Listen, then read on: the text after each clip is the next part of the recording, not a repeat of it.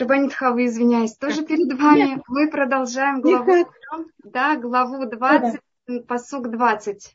Да. А мне кажется, 20 мы немножко раз, начали уже смотреть. Ага, да. Ло э, тасули ло тасулахем. У нас есть запрет. Это сразу после того, как были 10 заповедей, у нас начинаются некоторые законы.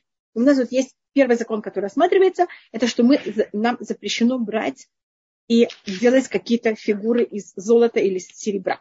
Тут говорится, не делайте со мной богов из серебра, не делайте со мной э, и богов из золота, не делайте вам. И на простом уровне рассматривается, так как когда было дарование Торы, они же видели, а, они что-то ощущали, они же как-то восприняли слова Всевышнего. Есть опасность, что они будут пробовать делать что-то какую-то символику из того, что было. Мы же люди, и мы часто то, что мы слышим или видим, мы даем этому какую-то символику, и мы это как-то превращаем в какие-то статуи, статуи или какие-то там рисунки или что-то. И поэтому тут говорится, что запрещено брать и делать из всего, что они брали и слышали и видели, чтобы они ничего такого подобного не делали. И рассматривается, что когда э, будет построен мешкан, там должны да, быть, значит, это я просто говорю, какая тут связь. Значит, было дарование Туры, и чтобы мы, э, хотя бы было какое-то ощущение у них, что ничего такого не могут взять и э, подобное что-то, кого-то как-то это проявить в какой-то мере в каких-то физических э, вещах. Это э, то, что рассматривается. И также э, говорит на это устное предание, что что значит, говорится, бога из серебра и э, бога из золота, что, как вы знаете, в мешкане мы должны были взять и сделать э, аон, мы должны были сделать ковчег. Это еще немножко, сейчас это еще не говорится, это будет сказано много позже. И Раши уже рассматривает, что это тоже рассматривается о том, что будет потом, что запрещено брать, и когда мы будем строить мешкан, делать в нем будут да, какие-то образы. И эти образы должны быть сделаны точно так, как Всевышний сказал, ни на что никак не по-другому. Эти э, это на скрижали были формы двух херувим, это формы двух, что-то вроде лица детей, лицо мальчика и лицо девочки с крылышками, и они должны были быть именно и только из золота. Говорит, устное предание, если они сделаны из серебра, это рассматривается как идол. Или также запрещено, скажем, вместо двух сделать четыре. Это тоже будет рассматриваться как идол. Или сделать такие образы, скажем, в синагоге или в каких-то других местах, что это в какой-то мере тогда есть опасность, что люди начнут к этому относиться, как вы понимаете, как идол. Поэтому мы ничего запрещено нам брать и делать все возможные какие-то изображения или какие-то физические вещи, потому что мы, это у нас рассматривается в книге судей, что был один, а, один судья, которого звали Гидон, и там была величайшая победа, которую он победил медианицев, и он взял э, от добычи золота, там было очень много золота от этой добычи, и он из нее взял, сделал такой, э, как монумент в память того, что он взял и победил такое сильное и богатое государство. А потом, через сколько-то поколений, эта вещь превратилась в идолопоклонство. Значит, мы должны быть очень осторожны, чтобы не было никаких у нас физических изображений, потому что любое физическое изображение, даже если это символизирует что-то очень духовное, через сколько-то поколений люди могут брать и к этому относиться как к идолу. Поэтому сейчас было дарование Туры, и мы не можем никак и ничем это в какой-то мере делать из этого символику. И заметьте, даже гора, на которой было дарование Торы, гора Синай, в момент, когда было дарование Торы, мы это рассматривали до этого, было запрещено там восходить, было запрещено там постить скот. Когда закончилось дарование Торы, можно там спать, можно там прыгать. Это место потеряло святость. У нас вещи, которые имеют святость, это только свиток Торы, и вещи, где написаны слова Торы, и, конечно, место храма, но это будет уже потом. А все остальное само по себе не имеет никакую святость, и мы не имеем права никакой вещи брать и как-то ее освещать. И так как у еврейского народа была такая склонность, мы же вышли из Египта, у нас было уже это в какой-то мере, если можно сказать, языческая эм, склонность, которую мы уже получили в Египте. Поэтому это у нас первая вещь, которая нам говорится. И, как вы знаете, Муше, когда он умрет, а так как евреи, в этом мере, у них это не исчезла полностью, эта склонность, место его захоронения даже никем не будет известно, чтобы это никак не превратилось в место паломничества. и в место в какой-то мере, которое бы это место превратили в что-то а, как будто святое. У нас святость только относится к словам Торы, а, и все это у нас называется вещи, которые сами имеют святость. А другие вещи, которых мы пользуемся для исполнения закона, они имеют святость только в момент, когда мы исполняем с ними закон, а потом эта святость испаряется. Я тут немножко добавила еще вещь, которая тут не написана, просто показать о том, что мы должны быть очень осторожны, чтобы нас не было, э, и не, в какой-то мере мы никак не давали никаким физическим вещам какую-то святость, потому что это в какой-то мере очень опасная вещь. А, потому что это очень быстро может взять и докатиться до язычества. Может быть, не в нашем поколении, так через какое-то поколение. А, поэтому надо быть очень осторожным каким-то изображением или каким-то вещам. Поэтому замечайте, что у нас а, мы очень осторожны, чтобы не было ничего такого физического э, и какие-то изображений, потому что они э, для нас очень опасны. И следующий посук. У нас вот следующая начинается такая интересная вещь.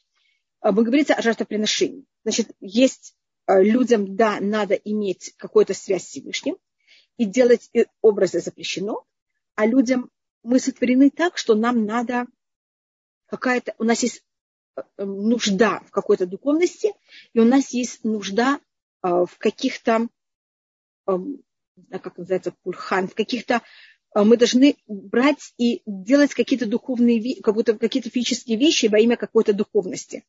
Извините, что я говорю, это просто какая-то нужда человеческая. А скажем, в Советском Союзе в, России, в свое время, когда во время коммуни...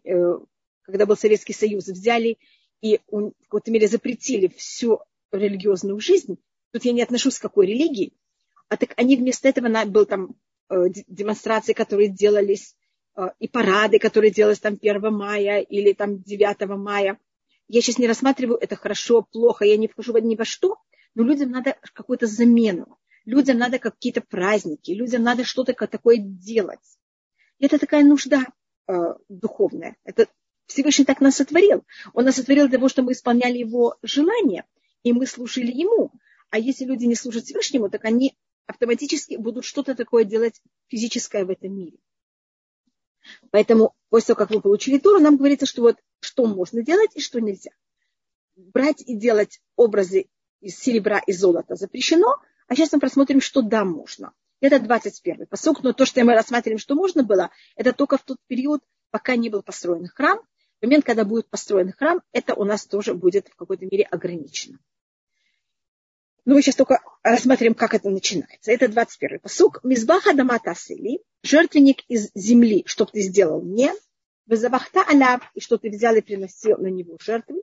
Это лотеха бейт шлемеха, чтобы ты зарезал на него бейулот и твоих шламим. Мы сейчас еще не просто посмотрим, что это. Это он хабет который будет из твоего скота, из мелкой и крупнорогатого скота. Выхоль макома шераскирачми, в любом месте, где ты будешь брать и напоминать мое имя, Э, или которые я буду напоминать мое имя. А во элеха убирахтыха, я приду к тебе и буду тебя благословить. Так то, что надо, это нам, мы, жертвенник, который мы должны взять. И да, разрешено построить, это жертвенник из земли. И тут есть два понятия, что значит жертвенник из земли. А, первым делом он должен быть построен, значит, если вы, да, хотите служить Всевышнему, и у вас есть вот эта психологическая нужда приносить жертвы, так есть форма, как это Всевышний взял и разрешил. И мы тут это такая будет очень длинный процесс, как у нас и что у нас происходит с жертвоприношением. Мы, если мы читаем пророки, мы видим, что там это Ишаяу, это Ирмияу, это другие пророки. Они все время говорят о том, что я не хочу ваши жертвы. И Всевышний все время подчеркивает, что не заинтересован, чтобы люди ему приносили жертвы. А, есть какие-то вещи, которые не обязательны в жертвоприношении. И также вопрос, когда это началось, из-за чего это началось. Но это одна из потребностей нашего мы люди, и у нас есть такая потребность. И потом нам говорится, как это разрешено. Так мы должны построить жертвенник, который он будет на самой земле. А мы не имеем права построить жертвенник, который он оторван от земли. И это тоже в какой-то мере понятие нас, как людей. У нас, когда говорится, что человек был сотворен, говорится, что он был сотворен афар мин хадама, прах из земли. И тут у нас есть то же самое слово, мизбах адама, жертвенник земли говорит на это устное предание, что из какого, это одно из мнений, там есть несколько мнений, из какого места Всевышний взял ту землю, из которой тот прах, из которой мы были сделаны. По одному мнению, это прах наш, который был взят для того, чтобы меня, нас сотворить, был взят из того места, где потом будет построен жертвенник. И жертвенник это как будто вот эта возможность того, что в человеке будет возможность исправления неправильных наших поступков. Если вас спросят, из какого праха мы были сделаны, видите, мы были сделаны не просто из какого-то праха, а именно из того праха, который был под том местом, где в будущем будет построен жертва. Но это только одно мнение. Есть и другое мнение также. Я просто только рассматриваю, потому что тут, тут как раз рассматриваем о жертвоприношении и о жертвеннике. Ты должен взять и сделать мне, а, и ты будешь приносить на нем, только я раз говорю заранее, это на жертвеннике никто не зарезает жертвы, жертвы зарежа, берут и зарезают рядом жертвенников. На жертвеннике приносится жертва. На жертвеннике никто ничего не, э, не зарезает, зарезается у него. И на нем имеется в виду рядом с ним. И у нас есть два сорта. Значит, тут, а жертва, которая тут рассматривается, это жертвы, которые не обязательны. Это жертвы, которые, вот, когда вы хотите, вы можете их приносить. Не хотите, вы не обязаны. И если просто так человек хочет принести жертву, у него есть два варианта. Если это мелкое и крупного рогатого скота. Первым делом есть выбор. Это может быть только из, от домашнего скота и только от э, крупно и мелкорогатого. Есть также птички, но мы сейчас тут мы еще не видим птичек. Это тоже вопрос, это было первоначально. Тут настолько говорится после дарования Торы о возможности жертвоприношения только из мелкого и крупного, э, мелко и крупнорогатый скот, так это называется. И а, их всего-навсего три. Это э, овечки, козочки и коровы. Также то, что называется мелко и крупнорогатый скот. Это только домашний скот. Одно из объяснений, почему это домашний скот, а не дикие животные, нет ничего другое. Первым делом, что это доступно. Это у меня дома. А не надо там, понимаете, как бегать, непонятно куда и что-то искать. Это также кошерные животные, конечно. Это только может, может быть то, что кошерно для нас. И еще одна вещь у меня к тому, что я беру и выращиваю сама, у меня с этим намного больше эмоций и связь, чем с дикими животными. Дикие животные, я к ним не ощущаю такую связь и не ассоциирую себя с ними. А то, что мы берем и выращиваем сами, у нас с этим немножко больше ассоциаций и больше связи. И поэтому, когда человек будет приносить, он будет кого-то приносить, ощущать немножко, что кто, кого он приносит. Как будто бы что-то свое. Понимаете, как это? Немножко как-то с собой. А, и а, мы приносим такие жертвы, которые они не хи... Но у нас все то, что мы имеем право есть, это никогда не будут хищники. И жертвы, которые можем приносить, это два сорта. Улет, говорится первым делом. Ула – это от слова подняться. И это жертва, которая приносится, значит, зарезается, потом э, приносится, кладется это на жертвенник и полностью сжигается. Кроме ее кожи. Кожа дается священникам, а мясо и все остальное сжигается на жертвеннике. Такая жертва называется уля. И она так называется, потому что когда она сжигается, ее пар поднимается, дым поднимается вверх. И будто есть это ощущение, что вот вся жертва взяла и поднялась. Это одна форма, которую можно приносить жертвой. А другая форма – это шламим. Шламим – это жертва, которую мы частично, мы какие-то части внутренности сжигаются на жертвеннике, какая-то часть дается священнику, который это приносил, или другим священникам можно, можно делить. Это хазовый шок, это грудь и эм, правая рука, а все остальное мясо берется и делится нам самим. И у нас считается, что улет могут приносить евреи как не евреи, а шламим обычно приносят только евреи. И это понятие того, что, значит, и какая разница между ними? Я сейчас не говорю, в какой случай их приносят, а просто какая духовная разница между ними. Есть случаи, когда вы хотите вот это ощущение, что вы полностью все отдали Всевышнему. А есть у вас случаи, когда вы хотите ощущать, что вы едите со стола Всевышнего. Если вы какую-то часть, это жертва, вы ее принесли Всевышнему, и потом какую-то часть вы, конечно, отдали, а какая-то часть осталась вашей. И вы кого-то тоже в какой-то мере едите часть этого. И если можно рассмотреть символику, улет – это символика, скажем, Йом-Кипура. Это почему я это называю как Йом-Кипур, когда все отдается. У меня нет ничего своего. А Шалим – это как шаббат или праздник. И как раз в каждый праздник мы должны были приносить и улет, и шламим, когда мы приходили в храм. А улет могут приносить евреи, как не евреи, а шламим – это считается более еврейская жертва. Можно вот взять и принести Всевышнему, и потом еще это есть самим, это считается не совсем вещь, понятна не евреям. Это вот особость еврейской религии, что мы не должны брать и отдаляться от физического мира, а мы должны физический мир взять и освещать. Мы должны кого-то взять эту жертву, это же физическая вещь, это животное, взять кого-то свое животное начало, его вознести во имя Всевышнего. И пользоваться физическими нашими желаниями духовно и правильно. А, и это должно быть, как мы говорили, уже мелко и Эм, крупного рога. И что значит бехоль хамаком? И тут очень интересно, как написано. Я сначала рассмотрю Раши. Тут говорится бехоль хам, хамаком в любом месте. И вот слово хамаком, если вы видите на иврите, если перед вами есть хумаш, вы можете увидеть, что в меме есть точка. И когда в меме есть точка, а перед ним есть хей, это называется хей хаидиа. Это называется хей определенное. Вот тут говорится в любом месте, но это место, как будто оно имеется в виду особое место. Вот это любое место, но не любое. Это имеется конкретное место. Потому что когда есть э, хей перед словом, и в следующей букве есть точка, это имеется в виду конкретное место.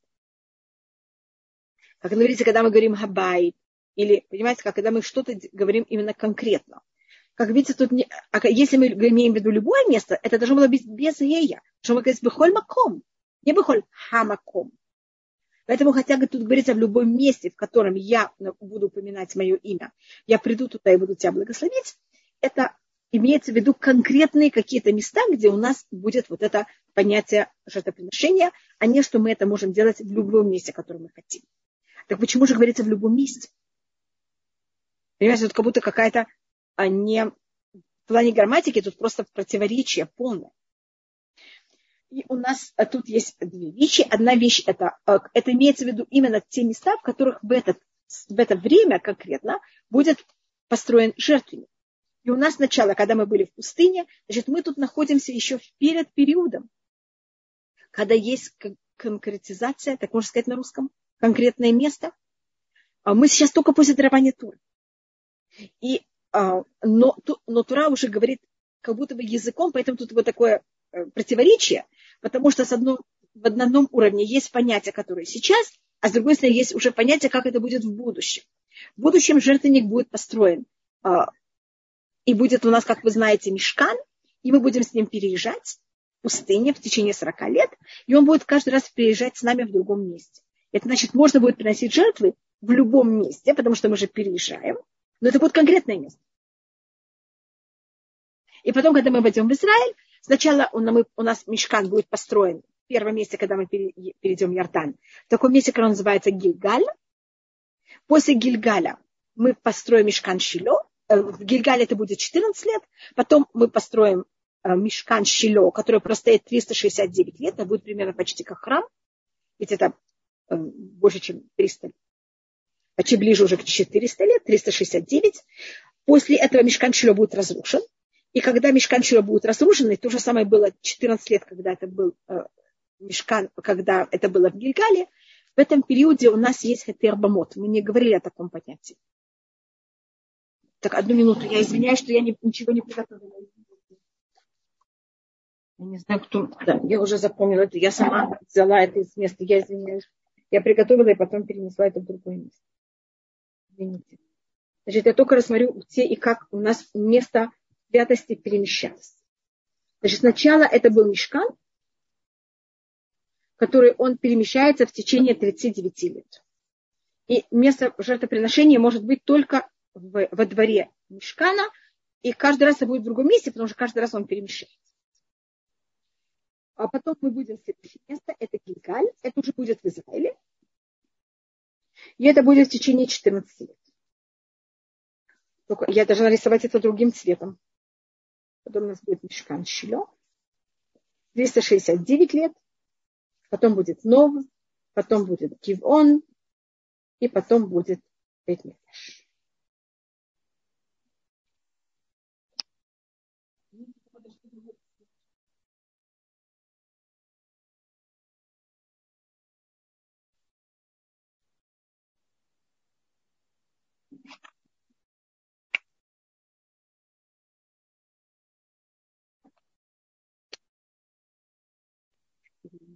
Вот я попробовала это все написать.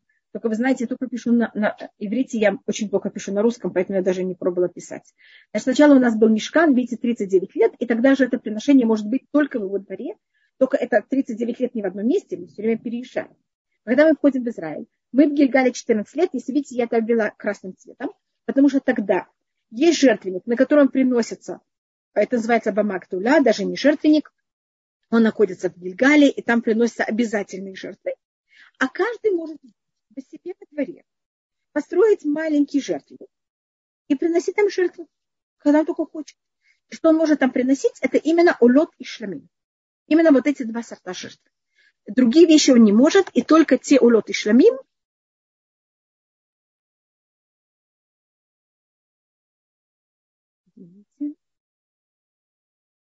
а, когда, а, значит, это может быть только улет и шламим, которые не обязательны.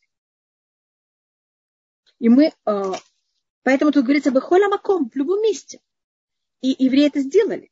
Потом, после того, как мы прекратился период Гилгаля, мы взяли и построили мешкан Шило, и тогда снова запрещено в любом месте приносить жертвы, можно только в мешкан Шило.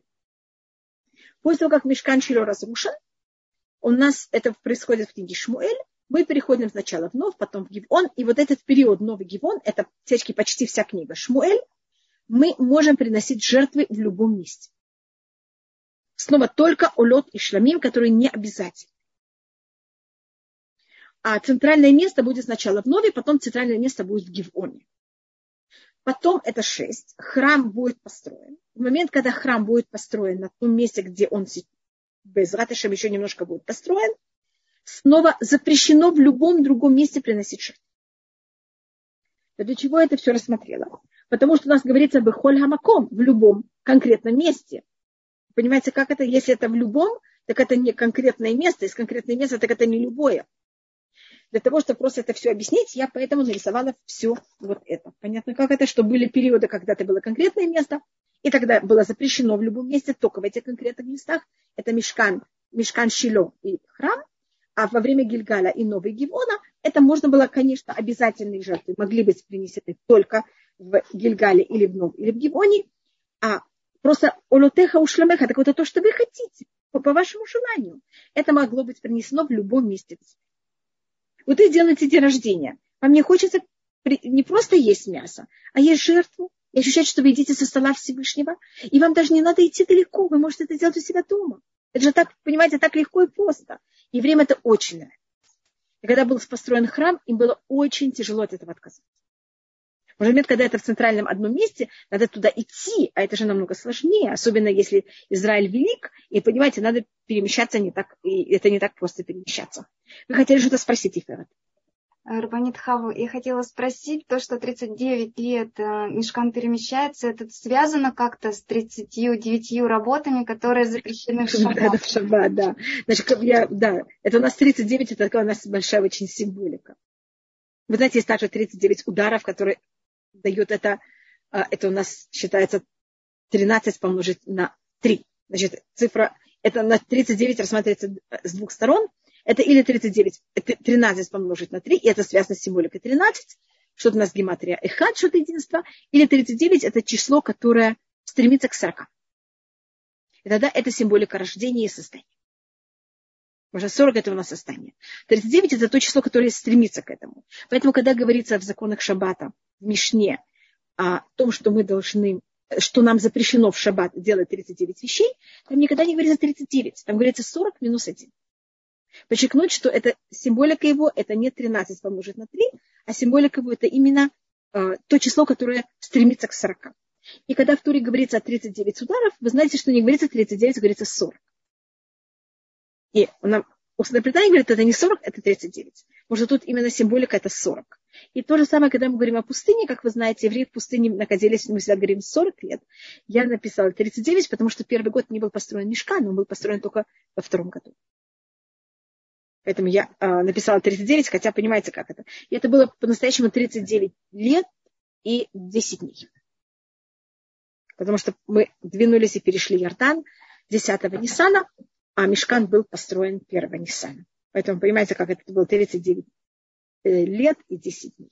Но так как когда я говорю о годах, я просто 10 дней, понятно, почему не взяла 9 э, дней и не записала. Так это более понятие стремления к рождению. Поэтому у нас цифра глобальная, которую мы видим обычно именно в этом случае, это 40. Просто говорю, что когда вы встречаете 39, она имеет вот эти две стороны. В формулу рассматривает, что до дарования, до того, как мы сделали золотого тельца, мы сейчас еще до периода золотого тельца, понятие святости было совершенно другое. И да, можно было, как вы помните, Авраам, когда он входит в Израиль, он строит жертвенник в, сначала в Шхеме. Тоже Яков, мы видим такую вещь, тоже строит жертвенник. Потом он и берет и строит жертвенник в Хевроне, в Элюне Мамре. Он строит жертвенник также в, а, рядом с городом Ай. Вообще не в Иерусалиме. В Иерусалиме это будет потом. Яков ставит Мацива. И там не подчеркивается, что это был именно Иерусалим. Значит, до этого вот это понятие святости, оно было в какой-то мере неограничено. Это было могло быть в любом месте, как мы рассматриваем, что период Гильгаля и Нова это было неограничено. И считается, что за счет того, э, по сфону, я не могу сказать, что это все так согласны с ним, я только говорю, снова у меня проблема объяснить, что значит выхоль хамаком. Понятно, как это?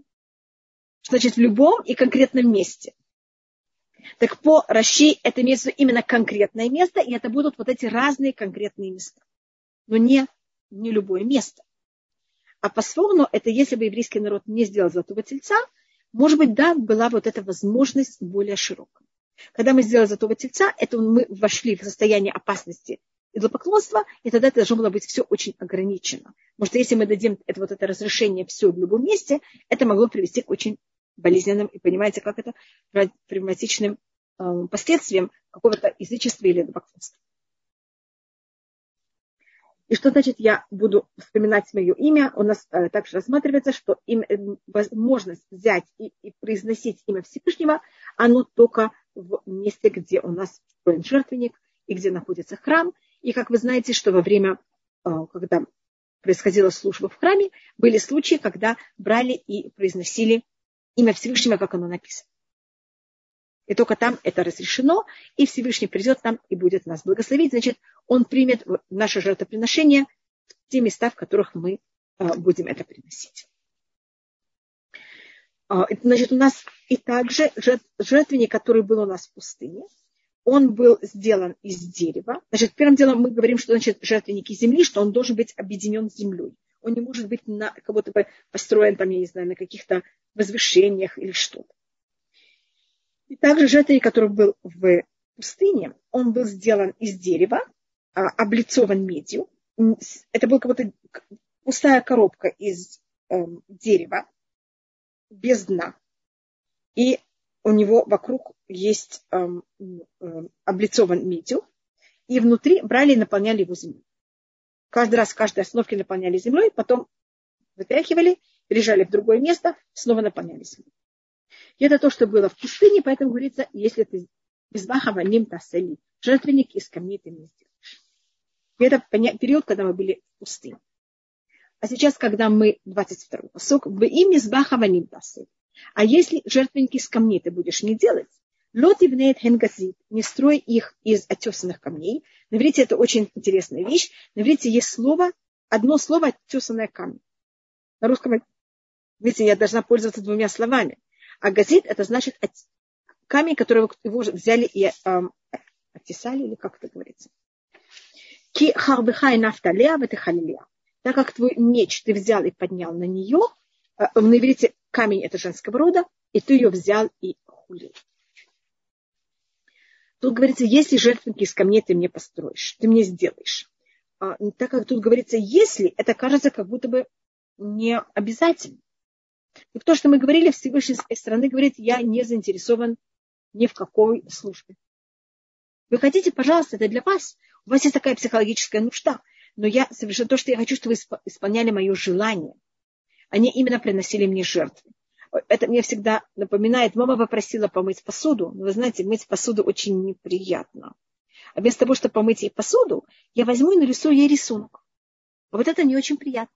Мама не просила рисовать рисунки, мама просила мыть посуду. Это понятно, что это. Извините, что я привожу такой пример. Всевышний нам сказал брать, исполнять его законы, хорошо относиться один к другому. Это нам очень сложно. А вместо этого мы возьмем, купим самый драгоценный или самый драгоценный жертву, которая у нас есть, там что-то неописуемое, какое-нибудь особое, там какой-то мелкий крупнорогатый скот, и мы это принесем в жертву. И тогда человек себя считает намного, как будто ему уже нужно это ощущение, что он такой хороший.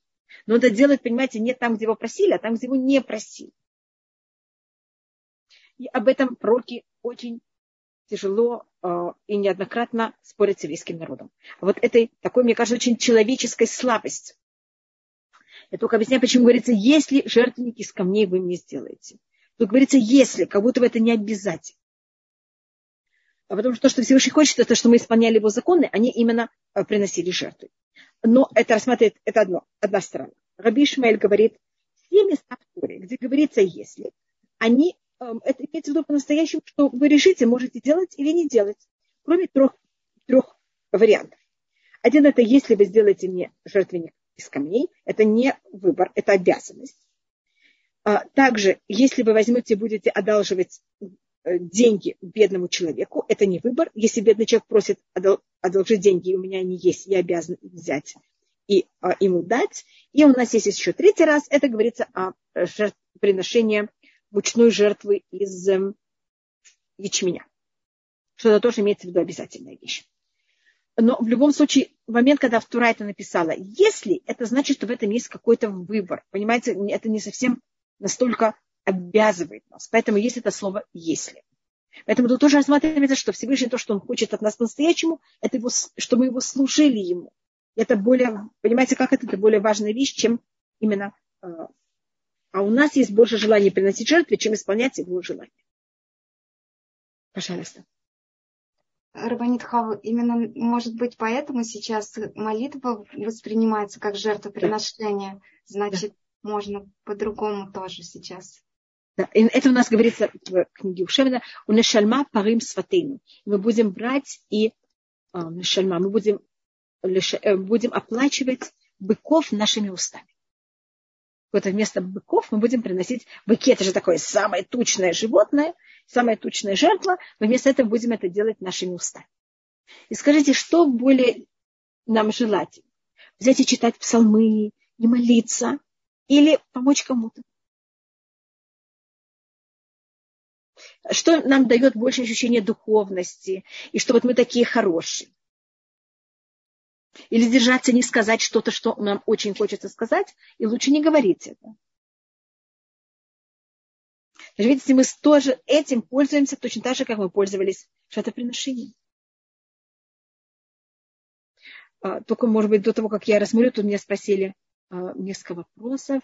Да, молиться. Мне внучка показывает свои рисунки на стене. Мне ими не вос, восхищаться. Конечно, можно восхищаться. Я не думаю, что когда-то рисунки вашей девочки станут для вас идолопоклонства. Конечно, нет. Вопрос, какое вы можете э, рисование превратить в идолопоклонство, если это для вас самая важная вещь в вашей жизни. Но, конечно, я не думаю, что рисунки вашей дочки, они... Это только вопрос, насколько и как вы относитесь к рисованию. А, и любая вещь может превратиться в поклонство, если человеку это важнее, там, понимаете, чем все другие ценности, которые есть э, в жизни. Мы рассмотрели, если э, и то же самое одолжить деньги, так как говорится, если ты возьмешь и отдол... если ты деньги одолжишь, почему-то говорится если, потому что это же тоже мецва. А я просто только это привожу еще как пример, как тут у нас говорится ими с бахаваним тасе, ли если жертвенники из камней ты не сделаешь, эм, имеется в виду, что если мы знаем, что человек не может или он уже не отдавал деньги, тогда это не совсем нас обязывает ему одолжить. Поэтому у нас это говорится не в форме ты должен, а если ты э, деньги одалживаешь. Эм, я только закончу посук Хайдбора, и я, блин, перейду к вам вас э, спросить. Просто я вижу, что вы подняли руку. И что значит жертвенник из камней вы мне будете делать? Значит, то, что делали, эм, это у них был такая, у них был из металла такая форма. В нее брали, клали что-то вроде цемента. И в этот цемент клали много-много камней. И из этого делали, понимаете, как их, вот это, как брали и делали форму жертвенника. Потому что их брали и делали из камней. Я просто пробую объяснить, как выглядел жертвенник. И он имел там особую форму, просто это делали из трех построений. А первый уровень был немножко более широкий, второй был немножко уже, а третий был совсем еще более узкий. И потом еще были четыре рожка сверху на жертву. Это как это строилось. Значит, запрещено их строить отесанными камнями, и мы сейчас посмотрим, почему запрещено отесанными камнями, так как ты взял и поднял твой меч на нее, на, на нее на камень, ты ее взял и этим хулил. А, так они обычно то, что брали, это брали камни, которые находятся в реке. Знаете, такие, а, когда вода их, чтобы не надо было, понимаете, взять и отесывать, потому что когда мы, мы нам, для того, чтобы получить камень, мне же надо его как-то взять и вырубить. И тут рассматривает Раши, это будет также и потом на 23-м посуке. И это понятие о том, как мы, значит, у нас рассматривается такая вещь, это говорит также люди, которые занимаются мусаром, человек, он не делится на части. Значит, это тоже очень важная вещь. Мы видим человека, что у него голова, эмоции, это сердце у нас символически, печень, это его там страсти, это все одно. Значит, я не могу сказать, вы знаете, когда я ем, я человек, я вот я, кто я? А когда я занимаюсь турой, это я тогда духовный человек, во время еды я просто человек. Или как мы говорили, будь человек, когда ты выходишь, и еврей, когда ты дома. У нас такого вообще нет. Как пример, знаете, что я говорю в таком примере, даже когда мы находимся в туалете, у нас есть благословение после. У нас есть даже законы, как мы должны себя вести. Значит, у нас есть, мы рассматриваем себя как полноценное, как одно монолитное существо, которое имеет разные уровни, но у нас все вместе. У нас есть законы на все. И если я возьму, и я буду относиться или вести себя как-то, даже с к, неживому, к неживому. Я буду к неживому относиться, значит, к живому или к людям я отношусь очень хорошо, к неживому никак. Неживое я могу растоптать, брать, пользоваться очень унизительно, или унизительно, может быть, неправильное слово к неживому, но э, кого-то брать природу и ее разрушать, даже неживая природа ее разрушать. А вот к людям буду относиться хорошо, нам Тура говорит, нет, такого не может быть момент, когда ты относишься неправильно, как надо, к неживому, потом это перейдет к животным, потом это перейдет к кому? К людям. Поэтому у нас есть э, законы даже к неживому. Если вы помните Муше, который должен был спасти и вывести евреев из Египта, евреи в ужасном состоянии. Ему Всевышний говорит первую казнь, возьми твою посох и ударь реку, Нил. Муше это не может делать. Потому что когда он был маленький, его взяли, вы знаете, его взяли и положили в такой, не знаю, как, сундучке, я не знаю, как это точно назвать, воду, и вода в Нил, и Нил его не, эм, не утопил. Поэтому он, он благодарен Нилу. И кто берет и ударяет Нил, это Аарон, а не Муше. И еврей за счет этого, а Муше считает, значит, что происходит. Хотя Всевышний это ему сказал, но Муше понимает, что он не может. Если он будет неблагодарен Нилу, он потом не будет благодарен всему. У нас рассматривается в Торе, что когда, а, если вы помните, Бильам приходит и начинает на еврейский народ, конечно, его приклинает, потом также шлет, э, дает такой очень нехороший совет Балаку. А, а вопрос, говорится, что вдруг Балак взял, увидел еврейский народ и решил взять и нанять Бильам. Что мы такое сделали неправильное духовное, из-за чего на нас Всевышний наслал этого Бильама? И потом у нас было такое очень тяжелое испытание с этими девушками. И рассматривается, что корень всего было, что мы до этого воевали с царем Сихоном и с царем Огом. И в первой войне мы очень уважительно относились к добыче, а во втором у нас было так много добычи, что вот если мы видели какую-то одежду, мы драгоценности вырывали, а вещи рвали и кидали. И в момент, когда люди начали вот так неуважительно относиться к одежде, конечно, это докатилось до того, что у них было вот это очень тяжелое испытание. Там есть тоже какая-то связь именно с вещами, только я сейчас не докажу, понимаете, как это, рассмотреть, какая была связь именно с вещами. И поэтому мы даже к жертвеннику, что это не живое. Мы, мы не, если мы берем и будем его строить из оттесанных камней, мы, значит, кого-то берем железо и оттесываем эти камни. Это тогда для нас жертвенник, это какая-то вещь, которая, понимаете, когда была оттесана. Это понятие суда, это понятие, в какой-то мере, понимаете, что мы поднимаем железо на это. Говорит на это устное предание. Всевышний взял и э, жертвенник, он Всевышний нам ему сказал, чтобы мы его взяли и построили, для того, чтобы был мир между нами и Всевышним. А если мы берем и поднимаем на него э, меч, мы этим берем, а меч это символика укорачивания жизни человека, железо, это вещь, которая укорачивает жизнь человека. Это в какой-то мере неправильно, что вещь, которая укорачивает жизнь человека, была бы взята и поднята на вещь, это имеется в виду жертвенник, который берет и делает мир между Всевышним и еврейским народом.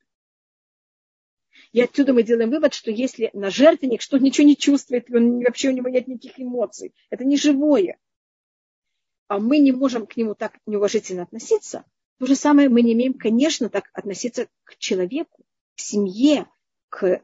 и насколько, если кто-то берет и делает мир между мужем и женой, между семьей и другой семьей, между человеком и его другом, понятно, что на него не будет никогда Всевышний не даст, чтобы на него было поднято какая-то такая что-то нехорошее, что-то такое, что напоминающее меч. И что-то такое, что символизирует э, брать что-то и укоротить.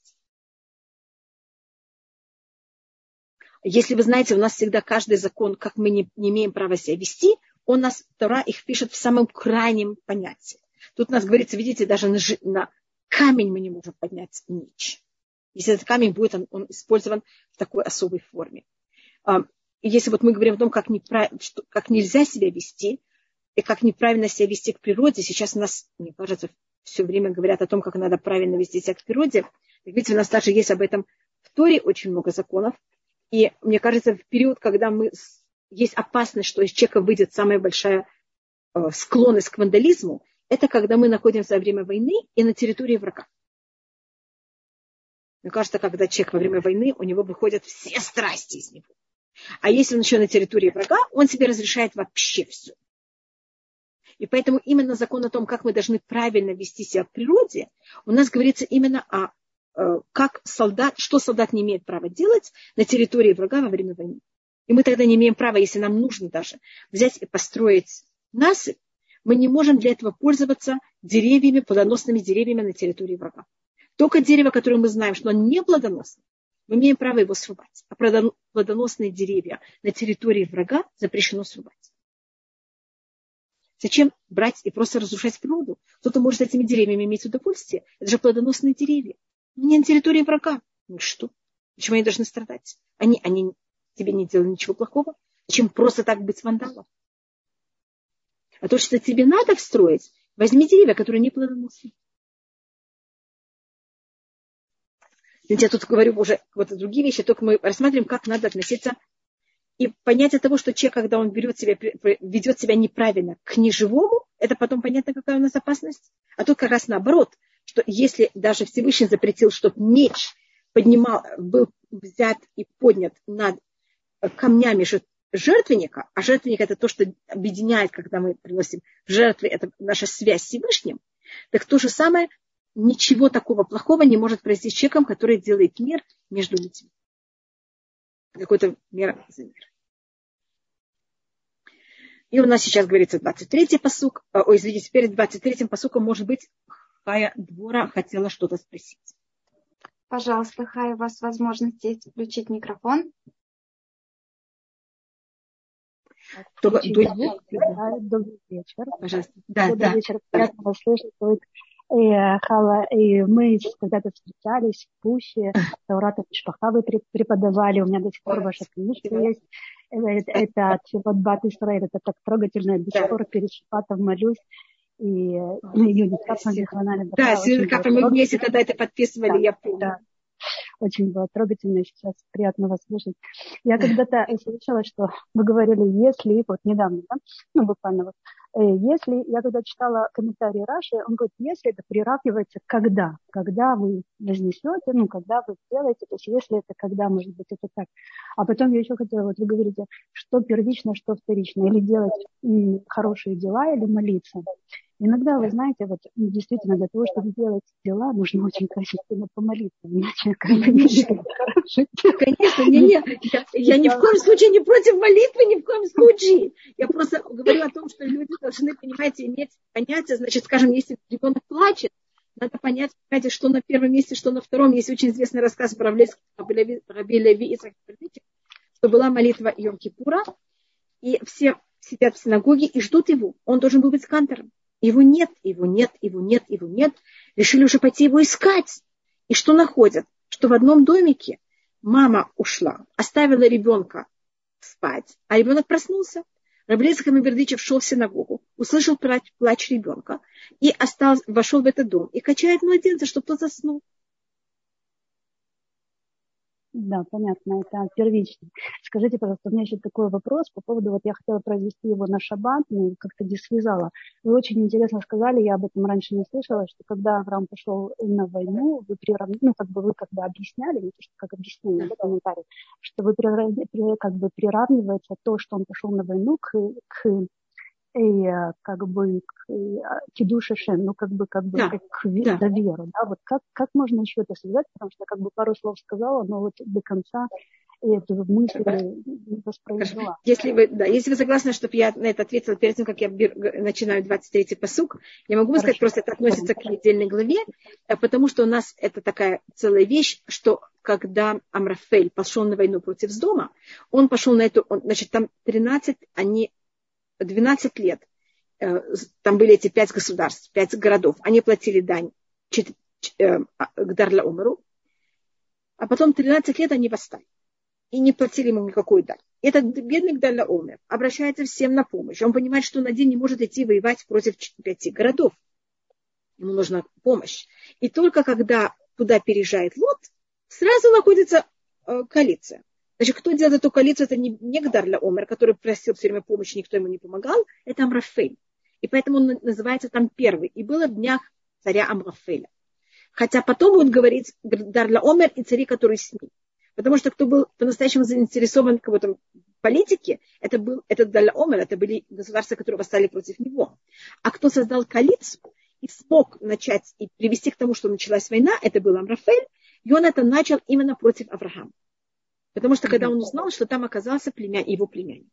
И у Амрафеля был такой целый, как это называется, целая идея, что сделать. А Авраам же его ужасно опозорил, когда Авраам не согла- согласился с его теорией идолопоклонства. И Амрафель, по преданию, это был Немрод, его кинул в огонь. И, как вы знаете, Авраам остался жив. И тогда а, Немрод, который Амрафель, это тоже считается Немрод, потому что Амрафель это вот два слова. Амарполь сказал Аврааму упасть в огонь. Это вот его кличка Немрода. Поэтому тут называется Амрафель, а не Немрод. Подчеркнуть, что он именно пошел воевать за счет того, что Авраам остался жив после того, как он его кинул в огонь. И он, он, он, он, он, он не может... Что да? Он таким образом хотел свести счеты с Авраамом, да, как бы через да, да. Его вся цель была закончить счеты с Авраамом. И то, что считается, что он хотел, так как там говорится, как вы помните, когда была ссора между Лотом и Авраамом, между пастухами Лота и пастухами Авраама, говорится, что мы братья. И Рашид там говорит интересную такую фразу, что мы похожи. Какая связь, что мы похожи, поэтому невозможно э, спорить. Я так, как это связано? Так на простом уровне, что когда, э, так как они похожи, будут считаться, что это не пастухи Лота, а что это пастухи Авраама. Люди будут путаться между ними, потому что они похожи. А, и тогда будет считаться, что Авраам, который всем говорит, как надо себя правильно вести, своих скот берет и дает им разрешение пастись, понимаете, в, на территории чужих людей. Это одно объяснение. А другое объяснение рассматривает, что он хотел взять, схватить Лота. С Лотом можно договориться, это же не Авраам. И Лот не, не кинется в огонь, потому что э, отец э, Лота, Гаран, кинулся в огонь, и вы знаете, как это закончилось. И тогда он, э, и с ним, его, на него можно будет надавить. И он скажет, представить себя, как будто он Авраам, потому что он же похож на Авраама. И будет а, опровергать все, что Авраам доказывал.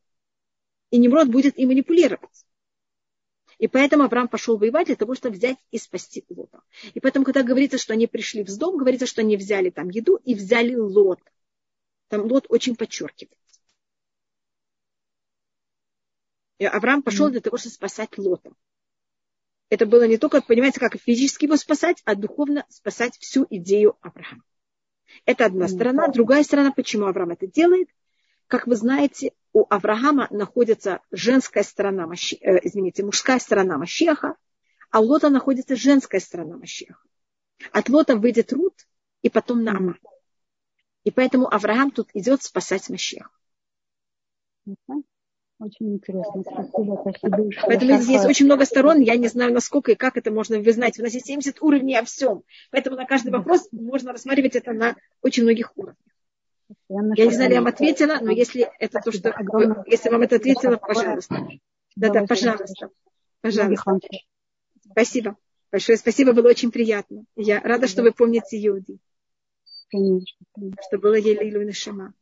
Спасибо.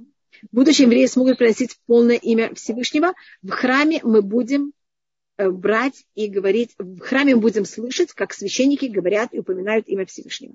И мы тогда вместо Амен, не только говорю заранее, что мы уже помнили, вместо Амен мы будем говорить Барух Шем Код Маркутолу Рамбаит. Так вот, знаете, в храме не говорят Амен, в храме говорят Барух Шем Код Маркутолу Рамбаит. Получается, что, о, извините, тут получается, что чтобы понять свои качества, можно понаблюдать за своими домами и вещами. Может быть, тоже, да. Мы, мы берем, у нас все отражает нас, конечно. То, что вы сказали, я только могу вам рассказать, Елена, об этом. Рассказывается, что один э, отец пошел проведать своего сына, который находился в Ишиве. Может быть, вы слышали об этом рассказе. И тогда это не было как сейчас. Надо было ехать с поездами. И это было, это было в конец 19 века, начало 20 когда уже были поезда. Но все-таки из местечка дойти до остановки и от остановки, понятно, потом дойти до места.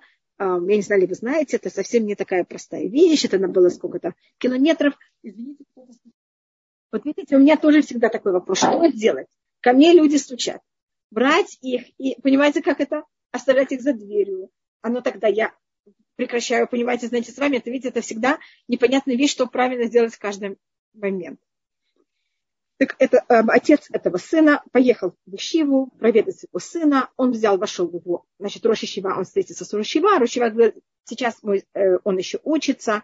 Вот хотите, я вам покажу его комнату. Можете там немножко прилечь и отдохнуть.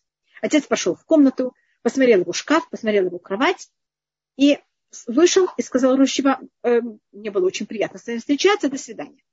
Я сказал, ну, пожалуйста, войдите, вы уже так, так потрудились, вы так потратили много времени и денег. Посмотрите сына. Он сказал, мне ничего не надо видеть. Я видел его кровать, я видел, как она убрана, я видел его шкаф. Если все в таком великолепном порядке, у меня полный порядок с моим сыном.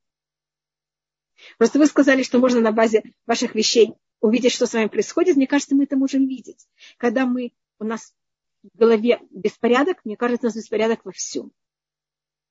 Когда мы Понимаете, как это? Если ребенок встал и застелил кровать, без того, что мы ему сказали, обычно у него хорошее настроение, и он себя уважает.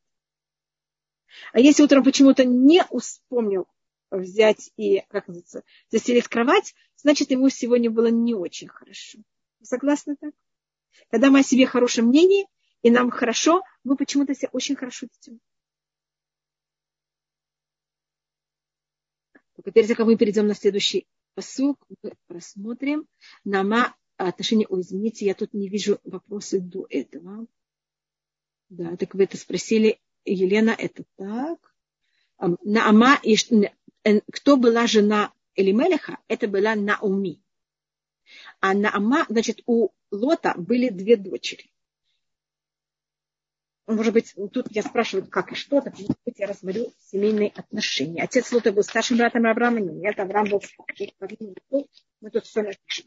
Это у нас находится в книге Барышит, в, в 11 главе, как я помню, в начале 11 главы, там рассматривается все семейство Авраама.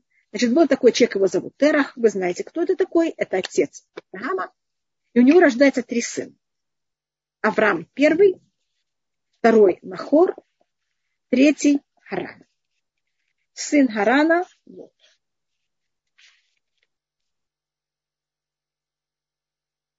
Видите? Харан номер три. И есть мнение, что Харан был от другой матери. У Тераха были две жены.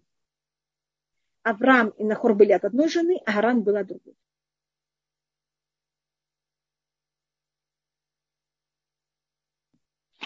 И теперь у Лота. Это у нас первый. Сейчас у самого Лота. У него есть две дочери. Первая и вторая. Я не знаю их, их имена, поэтому я не знаю как. Одну я нарисую с волосами, а другую у него будут кудряшки. Видите, вы просто поняли, что это две разные девочки. Видно, что это две разные девочки по прическам. Потомок, а, значит, сын одной называется Муав, это старший, а сын второй называется Амон. От Муава происходит Рут в будущем, а от Амона происходит Наама. Ой, только у меня нет места ее написать.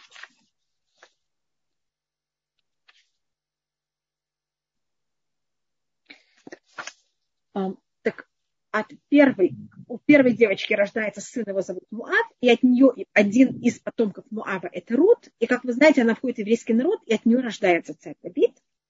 А потом у нас есть также вторая дочь, от нее, это как раз в нашей недельной главе, рождается Амон, и потомок, один из потомков Амона, это будет девочка по имени Наама. Они пишутся в книге царей первой. И она одна из жен Шумо. И она та, та именно жена Шумо, которая рожает Рахавама, который становится царем Иудеи после смерти Шумо. И по Маймониду, то, что мы знаем, Машех должен обязательно быть именно ее потомок Рахавама. Значит, у Машеха должна быть кровь и Амуна, и Муав. Поэтому я называю, что женская часть Машеха находится у Лота, а мужская находится у Авраама. И поэтому они должны идти вместе. И поэтому, когда Лот оказывается в плену, это очень большая проблема для будущего всего мира. Так Нама, это у нас были две Намы в Танахе. Первая Нама, она сестра Тувалькайна, она э, потомок Каина, а вторая Нама, она жена Шима. Мне кажется, я тут ответила на эти вопросы. Теперь что? Мне кажется, что я, по-моему, все видела, что это тут такое. Да. Теперь я видела, что кто-то поднял руку по имя Хава Куперман. И потом еще кто-то подняла руку, и я не вижу, кто это. Михаил, видела... пожалуйста. И да. Михаил, да. Кто из них, пожалуйста, перед тем, как мы начинаем следующий посук, кто это 23-й посук. Как раз я о нем уже в какой-то мере тоже рассмотрела. Добрый вечер, Абанит Хава. Я хотела ага. спросить, э, э, ну вот как бы Лот, мы изначально знаем, что он не выступает праведником, что он пошел с Авраамом, потому что у Авраама не было детей.